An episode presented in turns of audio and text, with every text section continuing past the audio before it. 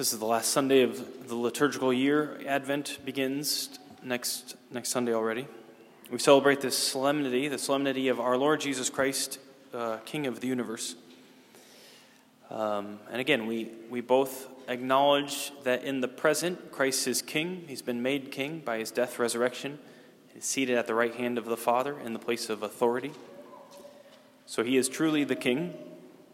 We anticipate his return at the end of time, the second coming, the final judgment, when his kingdom will be totally and uh, completely established on earth.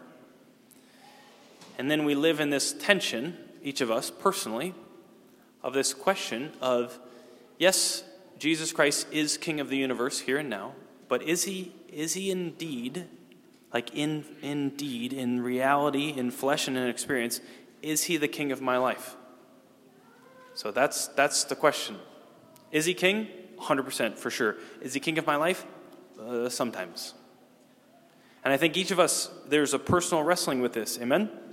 Because we want to say, I think we're here, we want to say, like, yeah, oh, of course.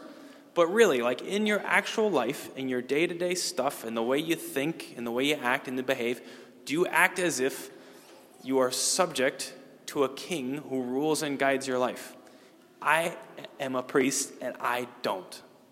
Sometimes I do, uh, but sometimes I don't. Sometimes I celebrate, a lot of times I celebrate the feast day of Father Scott, king of his tiny, sad kingdom, right? Scared little king of his little kingdom was trying to figure it all out on his own. Long live the king. No, no, no. So uh, there is this call, this consistent call, as we celebrate this feast day, I believe, to allow Jesus to become more and more in more and more ways the actual king of our actual lives. Not of our spiritual life as something just kind of cordoned off. That's what I do on Sunday and when I pray. No, of, of our actual human and fleshed lives. Now, there may be ways in which he is more the king than we realize. In a lot of hidden and beautiful ways, we're seeking the goodness, we're seeking goodness and the truth. Uh, we're trying to love, and, and in doing so, we are, we're allowing him, him to be king. But it also raises this question of okay, I know he's supposed to be king, but do, do I actually want that? Do I want somebody else in charge of my life, like running my life? Do I want to live in a life of obedience to someone else? Because again, in, in, in each of us and in our story as a nation and in our culture, that's not a popular idea, right? That you would, in some way, surrender your will, your decision making, into the hands of another who would then have authority over you. Like, does that sound attractive to you? Some of you, yes, you're like, my life's a mess. I don't know what to do. Like, somebody just come tell me what to do. I don't know how I ended up being an adult already. People are asking me questions. Yeah, that'd be nice. But in us, I think in most of us, there's a fear there. Like, do you want a king? And the answer of our hearts, if we're honest, I think is what what sort of king? Because there's certain types of king I would not want. In fact, it would have to be a very specific, very particular sort of king that I would actually want over my life. In fact, that king would have to be, first, would have to like really know me, like totally know me, like be totally familiar with who I am and really understand me. Uh, that king would have to like want to be in my life, a part of my life. Like if he was just sending instructions from far away and doling out rewards and punishment from far away, like, I, I don't want that. He would need to understand me, he'd need to be close. Frankly, he would need to love me, like to want what's best for me, to love me.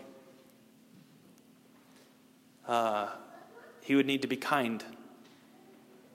He would need to be forgiving. He would need to be merciful.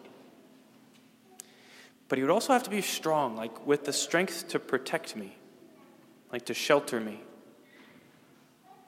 He would have to be wise, to have like a plan, a desire for my life, for my goodness.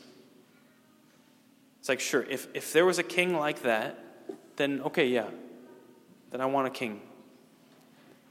Hey, everybody, good news. Yeah, he, he knows you and He loves you. He understands you. He is compassionate and kind and loving. He is tender. He's affectionate. He's also strong. He's protective. He has deep desires. He wants you. He chooses you. He loves you. And He wants good things for you. On this feast day of, of Jesus Christ, King of the universe, our first reading is from the prophet Ezekiel.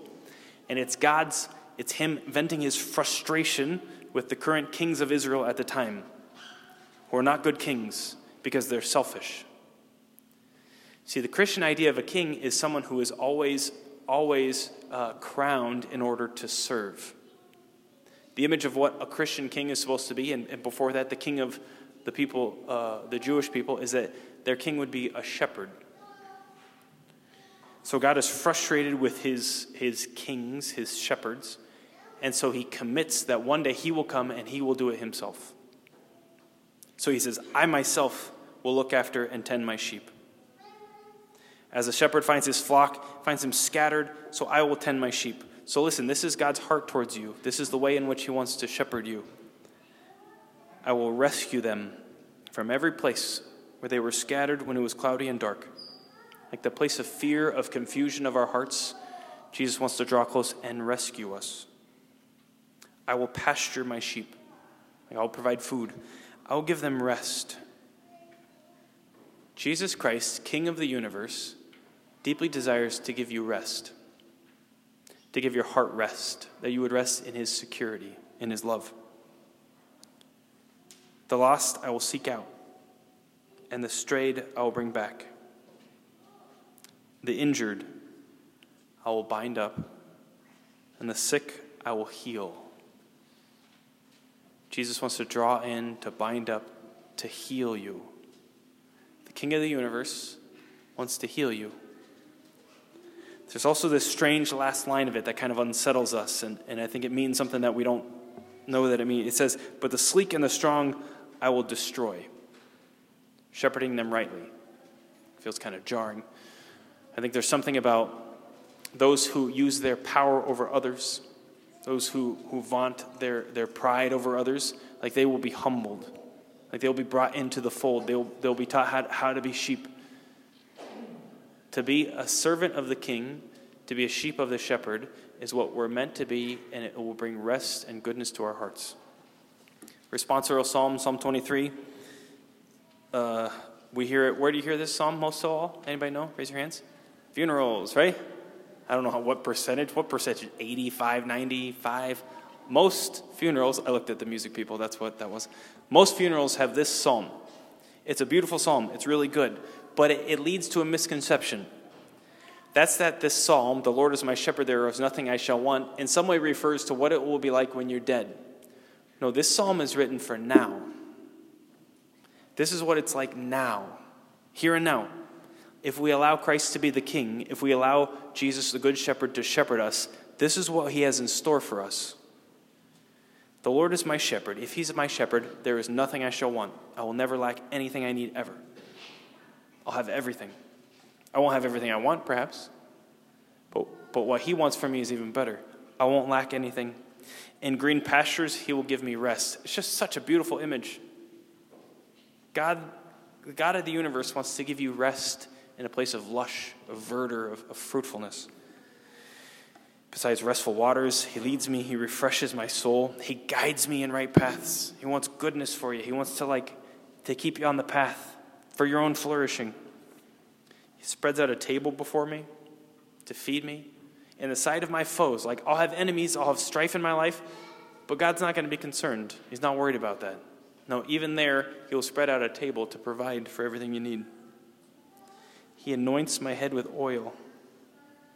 Something very intimate about being anointed. Like, that's touch, something, somebody's coming close for God to anoint you.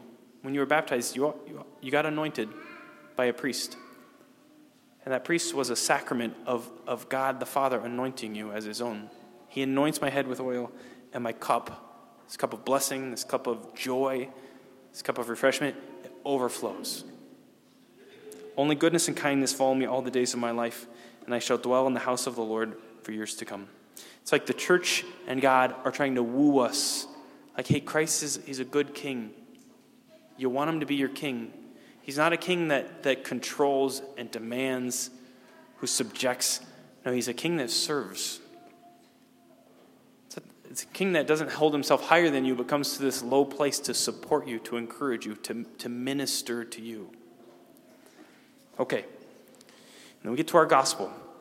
The gospel is about this fact that you will be judged one day. Do you want to be judged? No, it's kind of scary. But if you were going to be judged, who would you want to be judged by? But again, somebody who really knows you and understands you. Judgment for God isn't so much Him standing at a distance and not understanding you and saying they're good or they're bad, because that's what we're afraid of. No, God's judgment is more the revelation, the unveiling of, of who you truly are. Because God judges rightly. You're never misunderstood in God's judgment. When God judges us, we actually feel understood. But there will come a day, a moment, when we are all judged.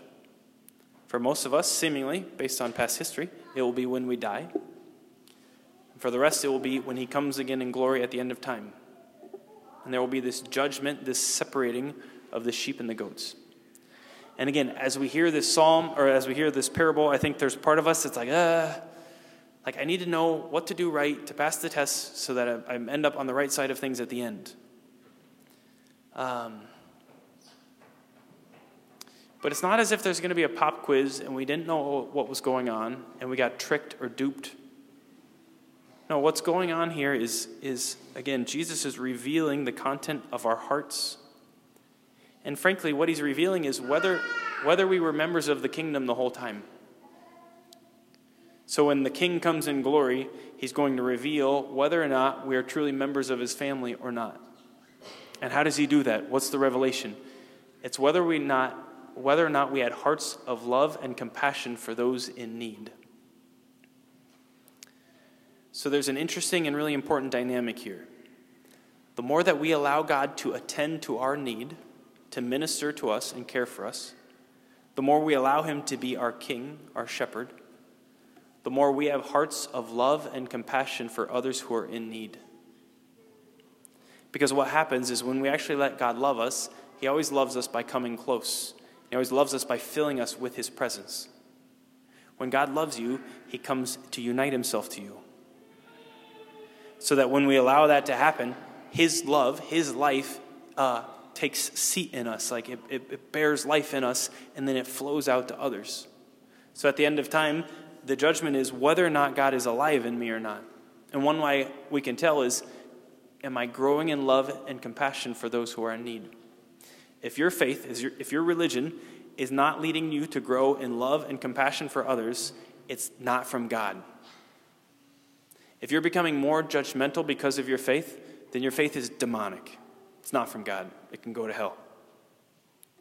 No, the faith, the truth, the life of God leads us to greater love. God, as our King, leads us to serve in the way that He serves. So, Jesus, again, is telling about this parable. The day will come, the sheep and the goats will be separated, the righteous will be on his right, and He will say, Come, just come into the kingdom. You are blessed inherit the kingdom that's been prepared for you forever. Like this is for you, it's personal. God, God desired you to come in. Come, come in. Because why? Because I was really hungry and you gave me food. I remember that. And I was thirsty and you gave me drink. A stranger, you welcomed me. I was naked and you clothed me. Ill and you cared for me. In prison and you visited me. And the people don't say, Oh, yeah, yeah, yeah, I remember that. No, what do they say? They're like, Lord, when, when did we see you hungry and feed you, or thirsty and give you drink? Like, why? I don't think that, like, that didn't happen. I would have remembered feeding Jesus. I would have remembered giving Jesus a drink. Then Jesus reveals this beautiful truth that's really important for you and I to know that He is present, totally present, in the experience of anyone who suffers. When you are sad, Jesus is sad in you. And when somebody comforts you, they comfort Jesus. When you are hurting, Jesus is hurting in you. And anyone that encourages you from that place also encourages Jesus. He receives that as personal to him. Which also means, of course, that anytime that you care for anyone in need, you are directly and personally caring for and loving Jesus Christ, the King of the universe he receives that as done to himself. The flow of love is this Jesus has come to the lowest place where we suffer and hurt, where we're hungry and thirsty and naked. And he has joined himself to us in that place. And God the Father is looking for his Son to pour out all of his love and care on his Son who's hurting. And he wants that love and that care to flow through you and me. He wants his life to flow through us. So, again, the question at the end of time will be uh, not did you pass the test or were you good enough? It's like, will, be, will the life of God be in you? Will he recognize himself in you? Will you have been a member of this kingdom of love and compassion the whole time? Again, and it will be with great understanding. God's not trying to trick you, He's not mean, He's not cruel. So, what do we need? I do think that that to really love another person, we have to be loved first, which means that we have to let God love us and take care of us. We have to surrender to His care and His compassion in our lives. We have to bring to Him the stuff that hurts. We have to invite Him in. We have to offer ourselves to Him. We have to look to Him as, a king, as a shepherd. But again, the more we receive that from Him, the more that that will flow, and you'll see somebody in your life in need and you won't just be like, well, I have to do the right thing so that I don't, I don't go to hell at the end of. No, you'll just be like, oh, I just want to take care of this. Like your heart will be moved because the life of God will be in you. Anytime your heart is moved with compassion for another, that is the presence of God in you. Jesus doesn't want to condemn anyone. He came into this world, he tells us, not to condemn it, but to save it.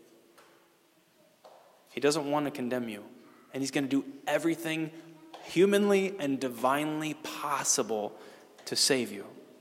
But we do have to let Him. We have to let Him save us and love us and draw close to us, that His life might be in us and flow out.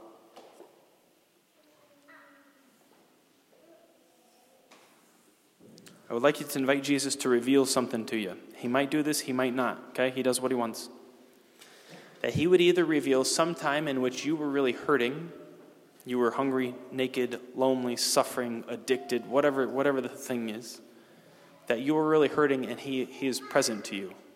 And maybe that's present, maybe that's right now. Some way in which you are one of his least ones, you're hurting, you're suffering, that he's present in and with you in that. Because we need to know that. You can ask him to reveal that. If you want to, you can also ask him, like Jesus, Reveal to me any time when, in which I have ministered to you without knowing it. That I have, I have comforted you without knowing it. That I have fed you when you were hungry. I visited you when you were in prison. That I welcomed you as a stranger. So let's ask Jesus to reveal his presence in us in the places that we suffer. And also to reveal any ways in which we have ministered to him without our knowing it. And let's just allow him to draw us into the truth and the presence of his kingdom among us. Jesus Christ, our King, loves us infinitely with all of his heart, mind, soul, and strength.